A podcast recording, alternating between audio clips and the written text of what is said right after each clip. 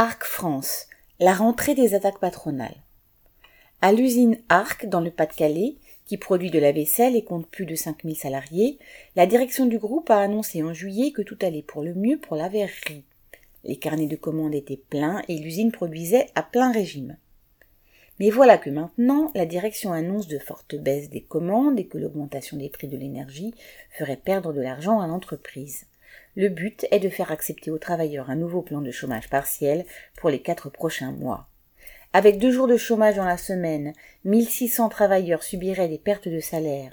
Dans le même temps, la direction s'apprête à licencier des centaines de travailleurs intérimaires.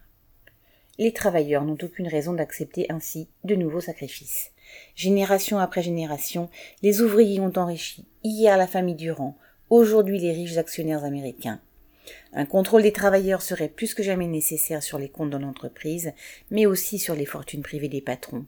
On verrait alors qu'il y a de l'argent pour maintenir et augmenter les salaires, mais aussi pour embaucher massivement. Correspondant Hello.